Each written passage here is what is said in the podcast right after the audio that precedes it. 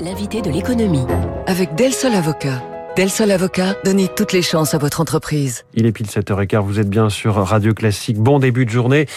Et bonjour à vous, Jérôme Dédéian. Bonjour François. Bienvenue sur Radio Classique. Vous êtes associé de tout sur mesfinances.com et président de Mon Partenaire Patrimoine.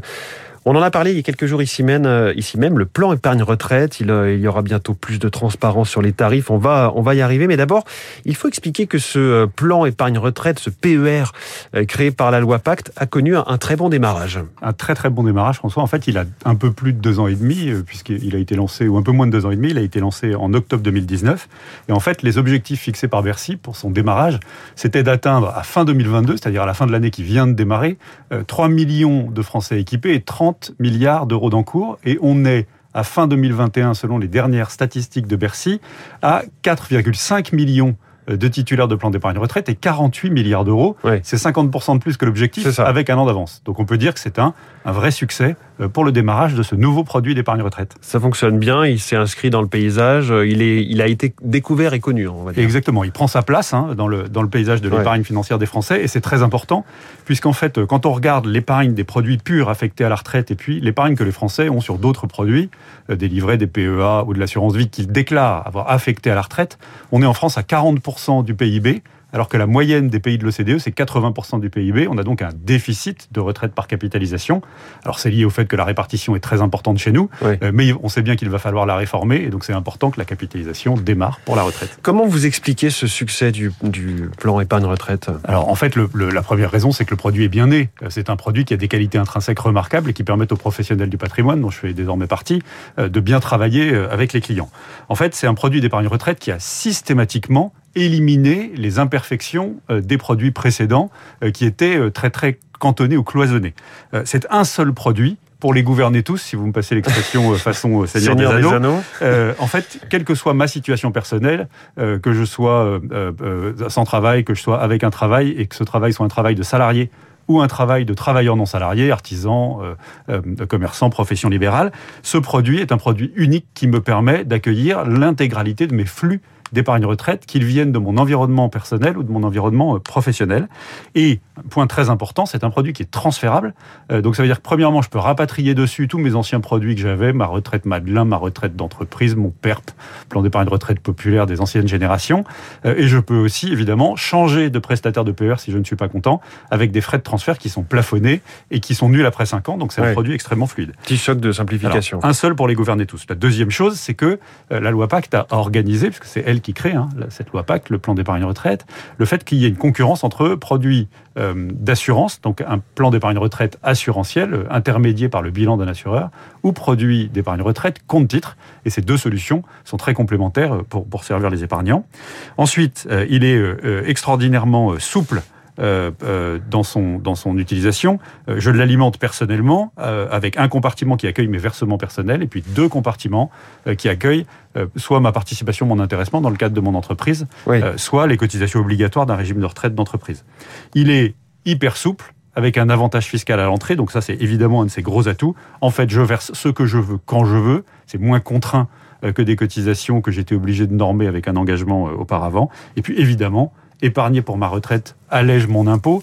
En fait, ça, mes versements sont déductibles de mon revenu imposable. Ça, c'est intéressant. Pour, le dire simplement, l'État me fait cadeau ou abonde mon épargne retraite de ma tranche marginale d'imposition. Exemple, je suis imposé à 30% de tranche marginale d'imposition, je mets 100 euros, et ben ça va me faire 30 d'économie d'impôt, donc je place 100 au lieu d'avoir placé 70. Oui, dans les autres euh, facteurs qui peuvent expliquer ce succès, il y a le fait que les, les une sorte de mobilisation hein, des, acteurs, des distributeurs euh, conseillent en, en, la matière. Alors oui, euh, c'est très important. Alors, je, je, voudrais aussi rajouter, si vous me le permettez, qu'il y a de la souplesse de gestion, c'est-à-dire que c'est des produits qui sont multi-supports par nature, hein, donc on peut vraiment investir dans des actifs diversifiés avec une vraie allocation d'actifs adaptée à son, son, son, sa caractéristique d'épargnant. Et puis, il y a un point qui est fondamental, c'est la souplesse à la sortie. Vous savez que les produits traditionnels d'épargne retraite ne sortaient qu'en rente à vie. Mmh. Et, euh, et c'était une espèce de tunnel. Je commençais à mettre de l'argent, et on sait que la capitalisation nécessite qu'on en mette très tôt. Euh, et en fait, j'étais obligé d'attendre la retraite pour pouvoir profiter de mon argent, et seulement en rente viagère. La rente viagère, les Français n'aiment pas beaucoup. Mm. Le PER a fait voler ce paradigme en éclat puisque j'ai le choix à la sortie entre la sortie en rente à vie ou la sortie en capital en une ou plusieurs fois. Cette souplesse est évidemment un facteur déterminant du, du succès du produit. Mm. Alors, la mobilisation de la distribution, vous l'avez dit, a été essentielle hein, parce que c'est un produit euh, qui n'est pas un produit qui s'achète, quoi. C'est un produit qui se conseille, euh, pour le dire simplement. En fait, il y a dans la loi Pacte un devoir de conseil qui a été créé, qui est très important. Devoir de conseil à chaque étape de la vie du produit, à la souscription, est-ce qu'il est adapté euh, à l'épargnant que j'ai en face de moi. Pendant la phase d'épargne, est-ce que l'allocation d'actifs, hein, ce sur quoi est placé l'épargne retraite, correspond bien au profil d'épargnant, à son aversion au risque, à son horizon de temps? Et puis à la sortie, euh, est-ce que je, sors en rente ou en capital, ou les deux, ou un mix des deux, et avec quelle, quelle séquence? Et euh, en fait, cette, cette ingénierie, euh, il a fallu la prendre en main, et la distribution s'est mobilisée de façon très très rapide, hein, en moins de deux ans, pour euh, faire de ce lancement de ce PER un succès. En fait, où sont ces, ces enjeux de conseil? Eh bien, Ils sont d'abord sur les montants à verser, hein, pour optimiser, évidemment quand je souscris un plan d'épargne retraite, je vais tout d'abord essayer d'ajuster mes versements à ma capacité contributive et à mes besoins de retraite euh, Oui. à terme. Euh, mais il faut bien que je recalcule mes plafonds, ceux qui sont dans mon avis d'imposition, parce qu'ils sont souvent très faux. Il faut que je fasse attention aux interdépendances de plafonds entre ce dont je bénéficie à titre professionnel et ce que je mets personnellement. Et puis on peut jouer sur plein de facteurs qui permettent d'optimiser la mutualisation des plafonds entre conjoints, le, le, plafond individuel de ces enfants mineurs, même mineurs rattachés au foyer fiscal, qui en ont un, et oui, ils peuvent épargner pour leur retraite ou pour leur logement euh, avec l'aide de leurs parents. Euh, et puis, euh, je peux aussi euh, travailler sur le, le, la réutilisation des plafonds que je n'ai pas utilisés pendant les trois années précédentes. Donc, oui. c'est beaucoup de zones de conseil à l'entrée. Ensuite, il y a évidemment le conseil sur l'allocation d'actifs, hein, euh, être sûr que je suis placé dans les bons produits financiers adaptés à mon horizon de temps et à mon aversion au risque. Le conseil sur la séquence de sortie.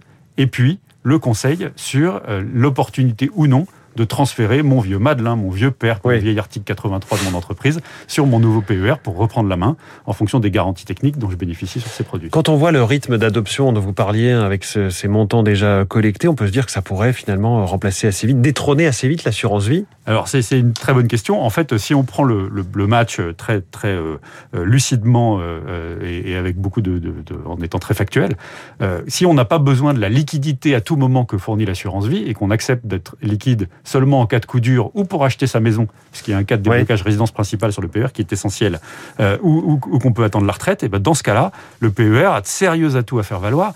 Pour la raison qu'on évoquait tout à l'heure, j'investis en brut d'impôt, et donc la puissance des intérêts composés, on parlait des mathématiques tout à l'heure, hein, on sait que les Français sont pas forcément forts en maths, mais je, les intérêts euh, vont se dérouler sur une masse plus grande au départ, euh, et donc euh, évidemment à la fin, net de fiscalité, euh, le PER peut donner plus que l'assurance vie, y compris sous l'angle, enfin, après réintégration de l'avantage successoral de l'assurance vie. Donc c'est un vrai blockbuster. Il y a donc euh, quand même un point noir qui a été euh, peut-être traité la semaine dernière. Bercy a tapé du poing sur la table sur la, sur la transparence des, des tarifs pratiqués. Il va y avoir un nouvel affichage. Oui, alors il y a eu un accord de place euh, qui a été signé par tous les prestataires, alors les banquiers, les distributeurs, les assureurs, euh, la semaine dernière, euh, qui va normaliser l'affichage des frais du PER. En fait, la loi Pacte a décidé de laisser tous les acteurs euh, se déployer en libre concurrence dans l'intérêt des épargnants. C'était ce qu'il fallait faire, mais du coup, il y a eu une explosion des offres, hein, du nombre d'offres, et évidemment, comme dans tout marché où il y a des enjeux, il y a des bonnes offres et des moins bonnes offres. Mmh. Euh, et donc, comme il est toujours euh, un peu compliqué d'aller chercher dans les conditions générales de ouais, ces produits comparer. le détail des frais, euh, l'accord de place de la semaine dernière euh, oblige au plus tard le 1er juin prochain à tous les acteurs en fait à afficher un tableau normalisé des frais euh, qui va permettre aux, aux, aux, souscripteurs de comparer en version compte titre, en version assurantielle, ce qu'ils payent. Il faut dire aussi que cet accord de place ne concerne pas que le plan d'épargne retraite, mais aussi l'assurance vie. Euh, donc c'est une extension euh, du domaine de la lutte en termes d'affichage ouais. et de transparence des frais. Qu'est-ce qu'il faudrait faire en quelques secondes pour, euh, pour transformer l'essai de ce, de ce plan épargne Alors donc c'est un succès indéniable, mais il y a, évidemment on peut encore l'améliorer. Si vous me passez l'expression, je dirais que le PER est perfectible. Alors, on pourrait, euh, un, normaliser les transferts. Il y a pas mal d'acteurs qui jouent pas le jeu. Euh, et donc, euh, il faut absolument normaliser les transferts et peut-être euh, brider les frais de transfert sur les anciens produits. Oui. Euh, parce que c'est un peu la tactique qu'ont certains acteurs pour essayer de limiter ces choses-là. Il faudrait aligner les conditions successorales du PER compte titre sur le PER assurance vie, il a un petit décalage. C'est une des raisons pour lesquelles il prend moins bien, euh, sauf pour certains types de clients très précis, que le, que le, produit assurantiel. Et ça permettrait aussi de faire baisser les frais, puisque les comptes titres oui. sont par nature moins chers euh, que les bilans d'assurance vie. Et puis, on pourrait aussi payer, euh, penser, au, au, à part quelques détails techniques, aux foyers qui ne payent pas d'impôts. Quand il y a eu les réformes Hartz sur la retraite en Allemagne en 2003, euh, il y avait un système de capitalisation qui avait été mis en place avec un, un impôt négatif, un abondement de de l'État pour aider les plus modestes à épargner pour la retraite, ça peut être une piste. Oui, bon, il y a toujours la question de la liquidité, des frais d'entrée et que vous avez euh, pu évoquer. Merci beaucoup en tout cas Jérôme Dédéian. Merci à vous. Euh, associé de tout sur mesfinances.com et président de mon partenaire patrimoine, on a fait le tour du, du plan épargne retraite. Merci, bonne journée. Il est 7h25, l'info